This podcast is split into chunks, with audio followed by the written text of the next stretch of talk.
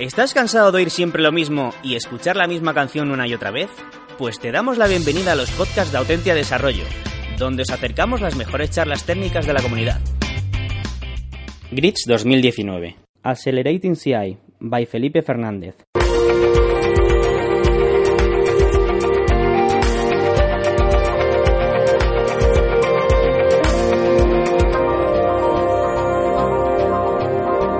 Reach Conference, your source for JVM knowledge. So, thanks for coming. My name is Felipe, and today I have two objectives with this talk. So, the first one is explaining you how you can accelerate continuous integration, CI, from different perspectives.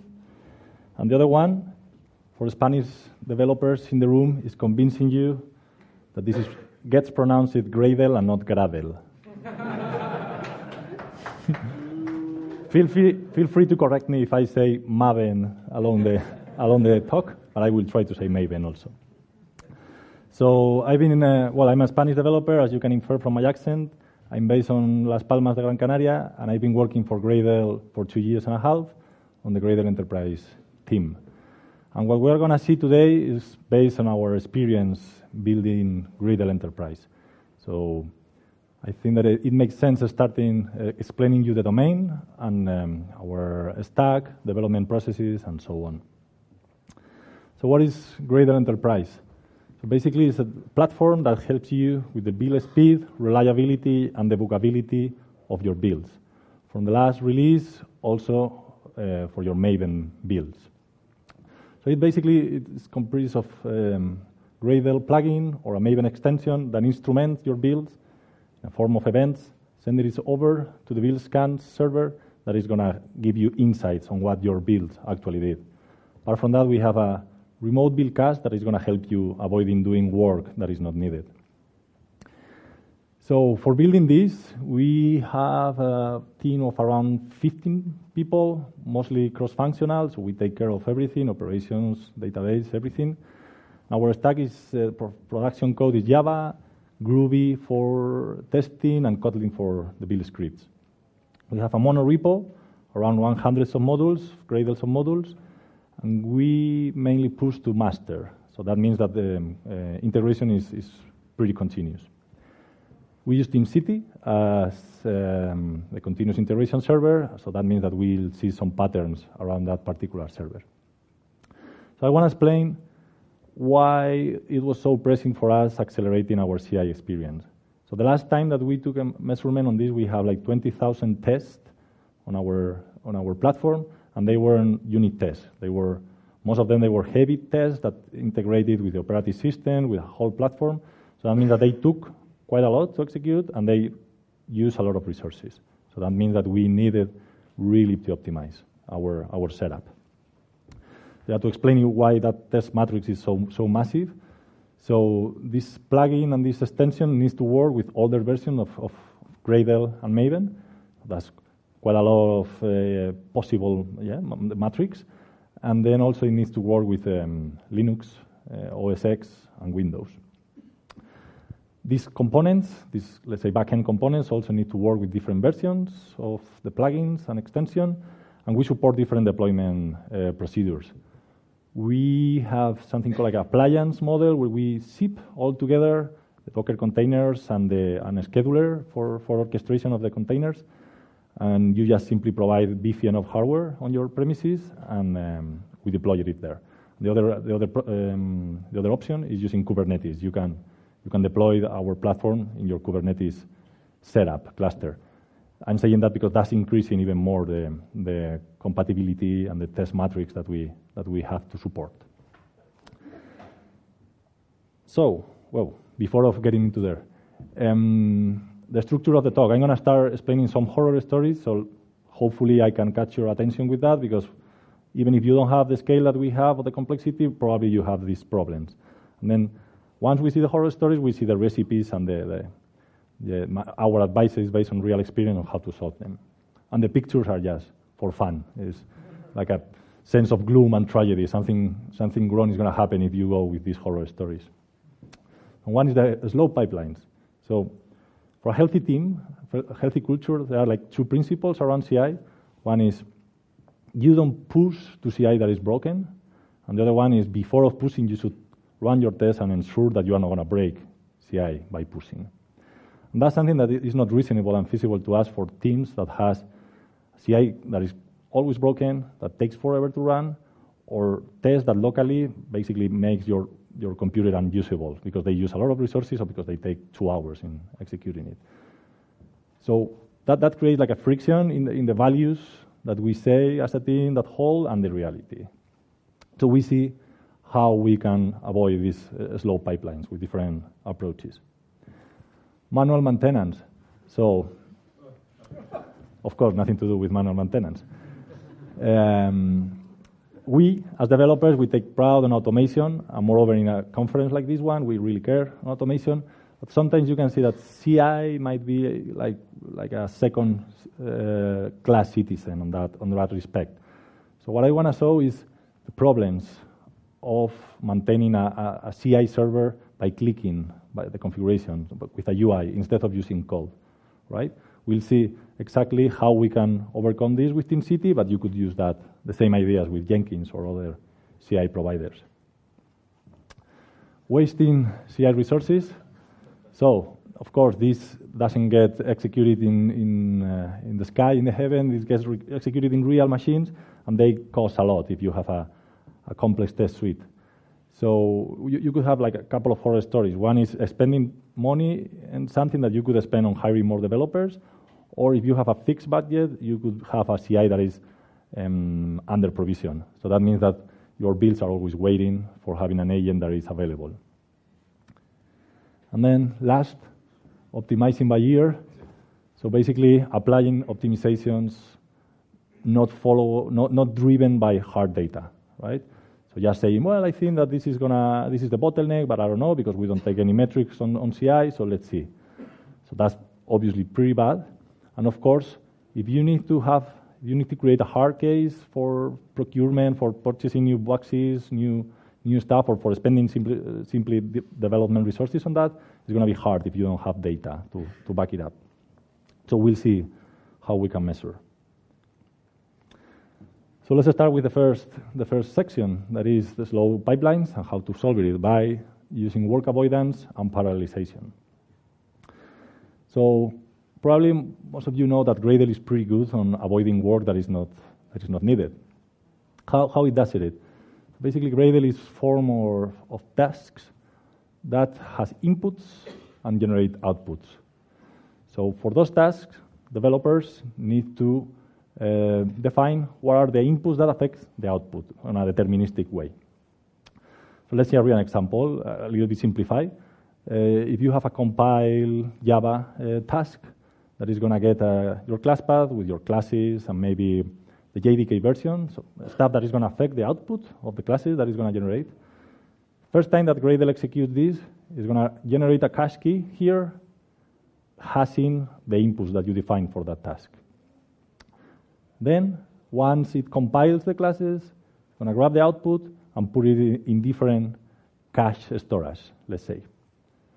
And then, the next time that you execute the same task, it's going to calculate the inputs, and if it sees that the cache key is exactly the same by the hash, it's going to reuse the output. So it's not going to rerun the compilation. And the saves of that are massive, as you can, as you can imagine. There are like three levels that Gradle support for that. One is constrained to your branch, to your project. That is the up-to-date task. That was like the first stuff that Gradle did around that. The other one is the local cache. So let's say that you want to swap between branches or using different projects, but the same inputs, the same task. That's what, what the local cache is helping you. Even the dynamics are the same, the location is different, right? And then the remote cache is the is the, the cool guy on the block. So it's the same, but in a remote in a remote machine. So that means that you can reuse, for instance, what CI generates, put it there, and then in your local machine you can reuse work.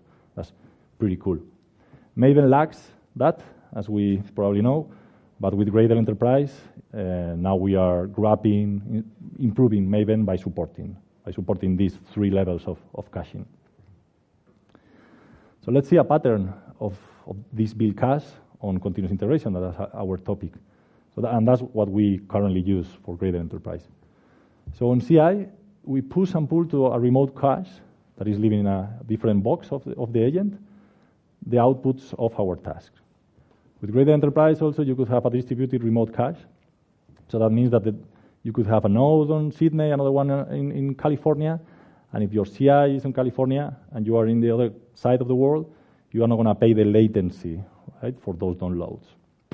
And the use case is, is pretty typical. So I'm in Spain, I compress early in the morning, and I download a lot of code that my Australian buddies have been working in my night. So I don't want to, well, I want to build to see that everything looks good before starting. So if I don't have the remote cache, I'm going to spend one hour or whatever um, waiting for that to be built. As I have the remote cache that the CI has previously populated during the night, this is going to be almost trivial. It's going to just be downloading the, the results from the remote cache. Another, another pattern that we use and recommend to our clients is having like a seed worm the cache uh, build at the beginning of the pipeline. So you structure the pipeline like this. As I told you before, we have like 100 submodules of Gradle, and all of, those, all of them has um, compilation tasks. So this seed build sanity check build is going to execute the compilation for those 100 submodules, warm or populate the, the remote cache. Then in the next builds that are going to be executed serially, integration test, browser test, whatever, they are going to grab the compilation. So they are not, it's not going to have to execute it again. So the, the, the savings are uh, dramatically massive. So this is a really important uh, pattern for, for using effectively the, the build cache on CI. That's about work avoidance, avoidance. But what about parallelization? This is another real example. We had a browser test for the scan servers, for the Build scan server, that it was growing over time. We have a lot of tests, and it was taking quite a lot. So it was the, clearly the bottleneck of the pipeline. So what we decided was to split it in eight, in eight buckets, right? So this is possible because our testing infrastructure is not serving any resources. So for instance, we use Postgres, but we create an schema per test. So that means that they are isolated. So that means that it's not only your CI structure, you need to think on your tests if they are safely parallelizable. Um, something cool to think about this, that thanks to the, um, to the build cache, you are not paying eight times the price of compilation. If you don't have this and you don't have the build cache and you decide to parallelize the builds, you are going to have to pay eight times that price. A lot of redundancy. And related with the measurement topic, you should not break this too much. The scheduling on CI is not negligible, so it takes time. If you break this in 1,000 uh, tests, 1,000 builds, it's gonna, the, the benefits are going to get negative. So you need to measure to see what is the sweet spot. And last, this is a, a cool feature of TeamCity. I don't know if uh, uh, Jenkins also provides this. It's called personal builds or remote run. So basically, it grabs your dirty state, your Git uh, dirty state locally, create a Git patch, and send it over to the server and execute it there. That means that if you, even ourselves, that we have a pretty efficient um, pipeline, is still really heavy weight on resources. So that means that it's going to block your machine, it's going to make it unusable. By doing this, you can just push it there and get the feedback that you need without blocking your machine. What is super cool is that it's using the build cache, it's going to warm this, let's say, dry run uh, run is going to really warm the cache, and the next time that you really push the code, it's going to get almost instantaneous because it's going to grab everything from the from the cache. So the feedback is much much faster. Okay, so before getting into the next section, any questions on this topic? Uh, wait, wait. Well, I don't know if this works.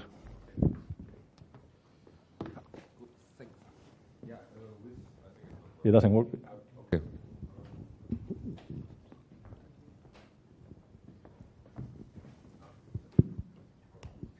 Yeah, with regards to the uh, pre-warming of the cache, um, is it then like always using the local cache for those builds? Because I found out that like also uploading and downloading caches to a, remote cache is pretty time consuming, like depending on the pipeline. Okay, that's a really good question. So we disable the local cache for the seed build because our, the point of the local cache of the seed build is warming the remote cache. So if you have enabled the local cache, it's going to go there and not go into the remote one. So that's that's how, how it works in our setup, disabling the local cache only for that. But so you're not losing too much time with the upload download of the remote cache. You, you pay you pay a price. You pay a price. But also you, as, as I told you, we have a, a distributed setup. So that means that it's going to upload it to the node that is closer to CI. So it's not massive the, the penalization. But you pay a price. Any other questions? Thank you. Okay, so let's go to the next section. Then it's going, joder, sorry, electricity. now you learn how to say joder in Spanish? Okay. So, avoid maintenance waste. What is this about? Okay, this is Team City, Team City UI versus uh, CI as a code. So I'm going to start with a couple of use cases, real use cases. Let's say that, well, this is is for real. Our setup has principally builds that rely on Linux, but some of them on Windows. So that's the typical stuff that you want to codify just once. You don't want to repeat, okay, this build depends on Linux, this one depends on, on Linux, on Windows. If you use a UI, you could um, organize that by using templates, but it's uh, something similar to inheritance versus composition. It's going to get really hairy, really easy if you need to, yeah, to inherit from different templates on the UI. By using the, the, the CI as a code approach, you are going to be able to compose those requirements easily. And of course, you are going to reuse that information.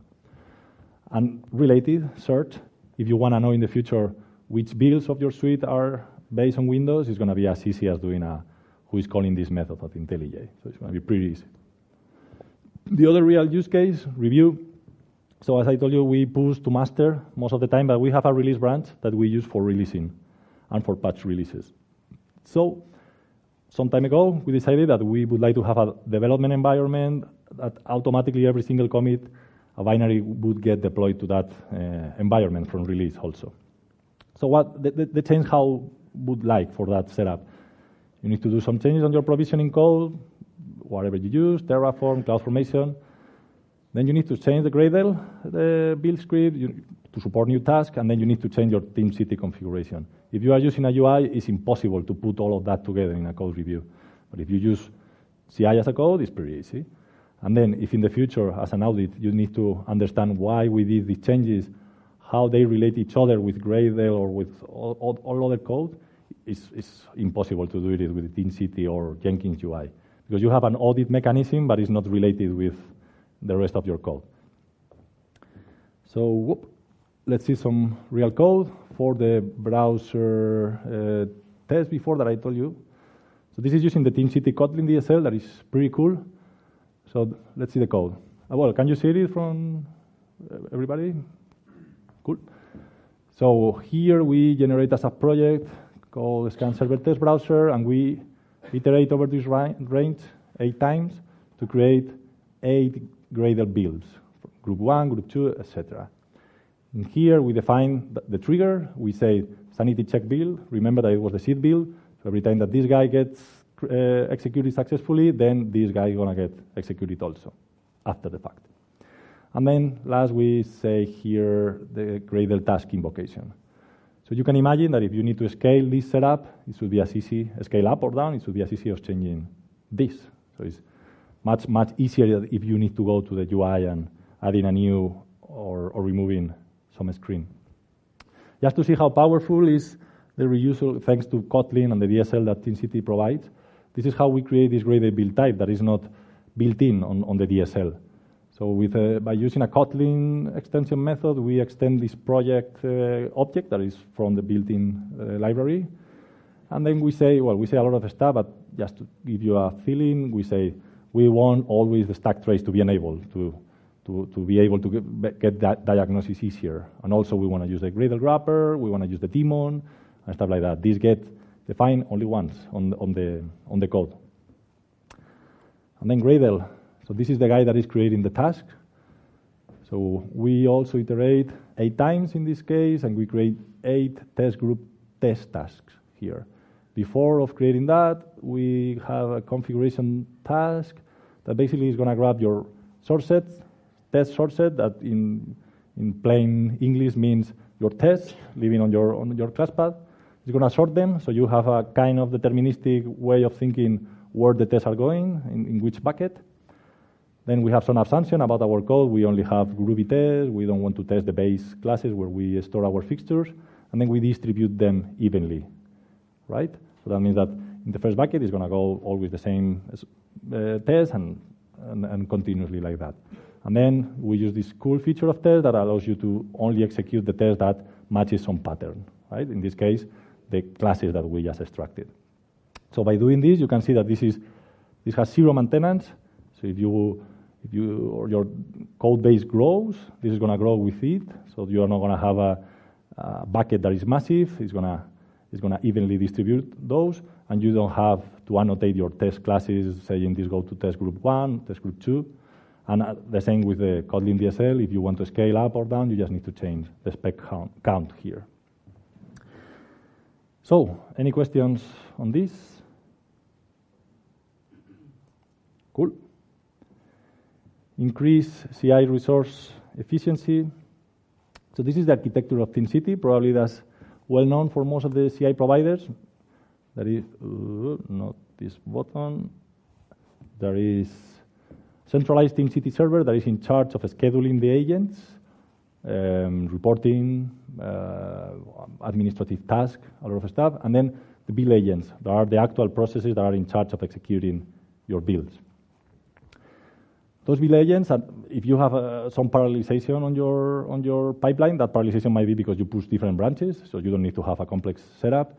That means that you are going to have you are going to need to have a build farm with a lot of agents. Otherwise, you're going to have contention because they are going to be always busy. So those CI agents can be deployed into different environments. So on the left of the spectrum is bare hardware, no virtualization whatsoever. Then virtual machines, they are um, not super fast to recreate, but it gives you more flexibility than bare hardware. Then semi-permanent containers. You know what is a container, but the semi-permanent in this context means that we don't destroy them after every single build. So they are going to keep a state, and we'll see why. And then ephemeral containers is you just simply kill them after every single build. So which one you should um, select for your use case? Well, it depends at least in two dimensions. One is the performance. So you probably know that Gradle is pretty good about doing optimization based on state between builds. There is the concept of the Gradle daemon, that is a background process that is going to keep in memory some information of your configuration, and it's going to help you to avoid doing yeah, spurious configuration in the next one. And also, it's keeping a JVM warm, so that means that with time, it's going to get more and more efficient. If you have a um, ephemeral container setup, you are going to lose all of that. That's, that's one of the optimization. The other one is the dependency cache. Don't, don't get confused with the build cache. Dependency cache is for um, stuff like JUnit, Guava, so external dependencies that you depend on. Gradle keeps them on a local folder. And if you uh, have ephemeral containers, at, at, least at the moment, Gradle doesn't support like mounting um, host, uh, host volumes into the container. So that means that you are going to lose also this, this optimization. There is a workaround, a mitigation that is using a, a mirror like Artifactory or something like that, that you can collocate closer to the CI agent. So you are going to still pay the price of downloading again the, the dependency, but at least uh, with less latency. Then operations. If your if your software keeps a state uh, between builds, sometimes it's, it's, not on purpose. So you could have a browser test that should kill a Chrome driver processes after uh, using it. Maybe you you forget to do it, and then that, that let's say crap that gets uh, lying around if, uh, can make your, your machine unusable if you have too many of those. So if you have an ephemeral container set up, obviously you don't need to worry about that because you are, you are not going to keep crap around. And if you have a bare hardware, it's going to be harder for you to recreate. So you, you need to have some opera operational expertise to understand what's going on. So what we, what we are doing in Gradle Enterprise, we have a 100, I think, uh, build farm agents that is shared with the build tool team. And um, most of them are living in a provider, cloud provider, German one, not really well known, with no virtualization. We use Salt as configuration management, so that means that we can recreate those boxes if needed. It's slow, but at least that, if you get into a nasty operational issue, at least you can just kill, kill them all and start again. Apart from that, we have a small subset of that, uh, of that farm that is based on EC2 agents, spot instances. And I don't know if you know how they work. Basically, you just pay for what you use with those spot instances. You provide like a bid price. And when you request those instances, if you match the price, the price at that very moment, you're going to get instances. Otherwise, not. That means that you shouldn't use that for critical workloads, but it works really well for helping you with, with bursts. So uh, whenever we do a release, for instance, we need more, probably we're going to need more machines on that. So TeamCity is clever enough through a plugin to go to TeamCity, uh, to EC2, request some of those boxes, and then start them for us. What is cool is that we use a feature called idle timeout, so we don't kill them every, uh, after every single build. We keep them around for two hours of, of idle uh, timeout. So that means that we don't lose the optimization that I told you before with the Gradle daemon and so on. So it's a mix, a mix setup. So before going to the last section, any question on this? Cool. Uh, measure acceleration. So before of getting into how can you, you can measure stuff, you need to think what are your key metrics on your organization. There are many. I'm going to show you just three that are pretty important for us. Time spent in queue. So they, that shows you. Uh, we, we, saw, for instance, that Windows builds uh, were spending more time in the queue than the Linux one.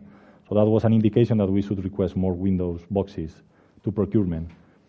Uh, total time of key build, that depends on what is a key build for you. Might be deploying to development, executing a smoke test, deploying to production. That depends on, on you. But psychologically is what a developer thinks. Whenever this is green, I'm, I'm free to go. I'm free to go to the next, to the next task. So by seeing the total time of this, you, you can get a feeling if you are optimizing what is more important for your team and not the side task, let's say. The retry ratio is how many times a build per commit needs to be run until it gets green. So with this, you get, get a feeling of how flaky is your, your setup. Bear in mind that there are different reasons for what we usually say flakiness. One is like legit issues, might be that you are pushing broken codes, testing or production code, and by seeing this retry ratio, you can have some some indication that you should work on that. Might be real flakiness because your tests depend on time concurrency or whatever, so they sometimes work, sometimes not, or might be environmental issues. As I told you before, you could use a, a mirror, Artifactory mirror, to, to, to help you with the dependency cache, and might be not properly configured. So it's always down, and that's affecting our test, right? But to get a feeling of how much we should spend on, impro- on improving that, you should have, yes, a, a metric like this one. TeamCity has a REST API that gives you information on that, and, um, and it's pretty cool. And I can imagine that the other CI providers provide stuff like that. We use we use we use heavily for yeah for creating dashboards like this.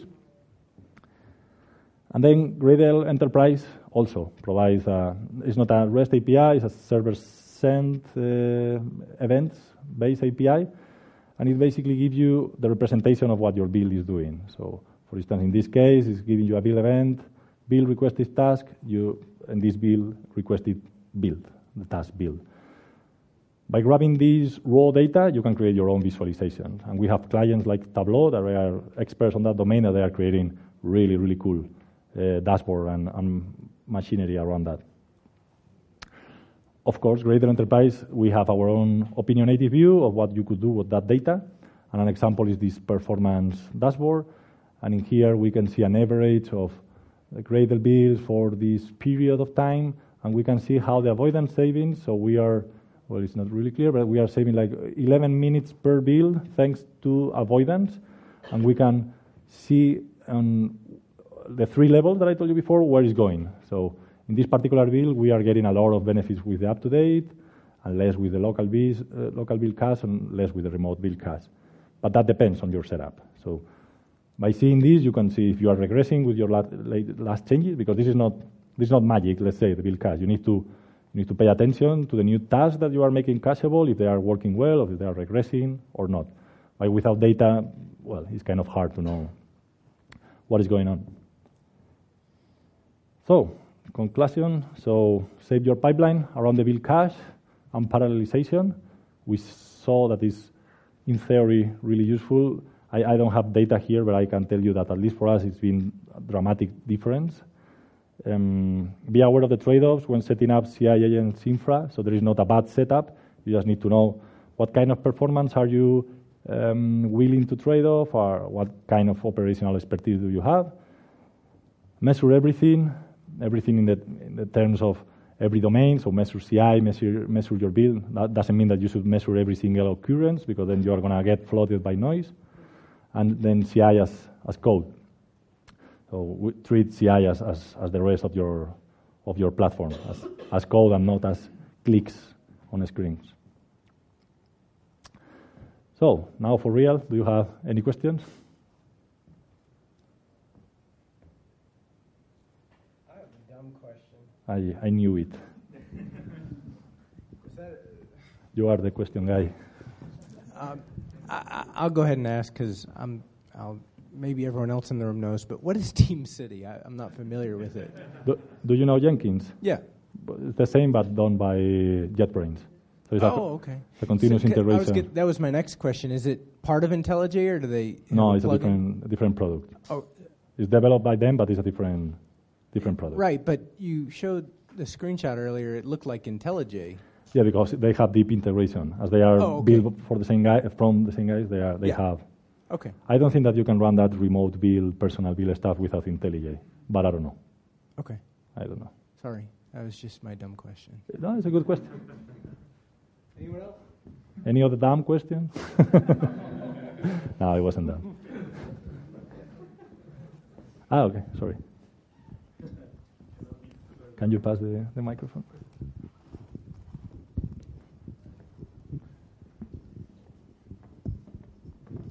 Apart from Team City, uh, have you experimented with other kind of uh, CI systems that uh, be, they have the same kind of features like APIs and uh, and uh, CIS code features like the DSL? At the moment, my team is experimenting with Jenkins, but personally, I didn't. What I know is, for instance, uh, they use a Groovy DSL. I think that's pretty similar to that one, and, and I can imagine that they provide a REST API because nowadays, a serious professional product, they, they provide like a automatic way of consuming the data. But I don't have a lot of experience, to be honest, to say. And I'm, I'm not here, and I'm not like doing a, a, a support talk uh, for, for Team City. So I think that Jenkins is great. I think that it's just the one that we use.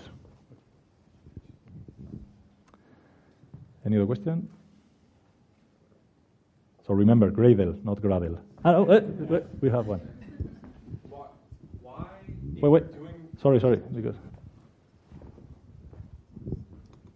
If you're doing all these builds with a pre a Git pre-commit hook, why still go straight to master opposed to doing like a pull request model? Well, it's, it's because our model of re- reviewing works like that.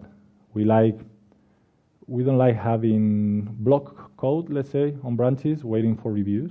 We, we heavily review the code, so it seems that it's going to get probably re- rewritten from the first time that we push it. So if we would go with pull request, that means that probably that code is going to wait one week, let's say, on the on the pull request branch. And then whenever, as the time goes, whenever you're going to do a merge, you're going to have probably merge conflicts because the time pass over. So we, we find that going directly to master goes pretty well. We use Crucible for code reviews. So that means that you don't, you just uh, attach like um, a reference to the Crucible review in the commit, and then automatically it's going to get to the same space and the same Crucible review. And it works pretty well for us. I mean, you would say you are pushing bad code to, to master. Well, it depends on what you think of bad code. So we, we, we try not to push in code that is going to uh, make unstable our development environment. So you shouldn't push broken code anyway. But we, we can push code that is going to be rewritten because it's not uh, as polished as we want or, or because we have different ideas. Anyway, we, we are experimenting also with, with pull requests. We are experimenting sometimes if you now we are gonna I'm gonna give you a real ex- example. We are gonna migrate from Postgres 10 to Postgres 11, and that's something that you can't really do uh, without making unstable your dev environment. So you can't really use feature feature toggles or stuff like that for that. You just need to work in a branch, and whenever it's ready, then you can integrate it. But for other feature uh, pro- product feature, it, it works going to master. I- I don't know if I answer you. Yeah. Okay, so thank you.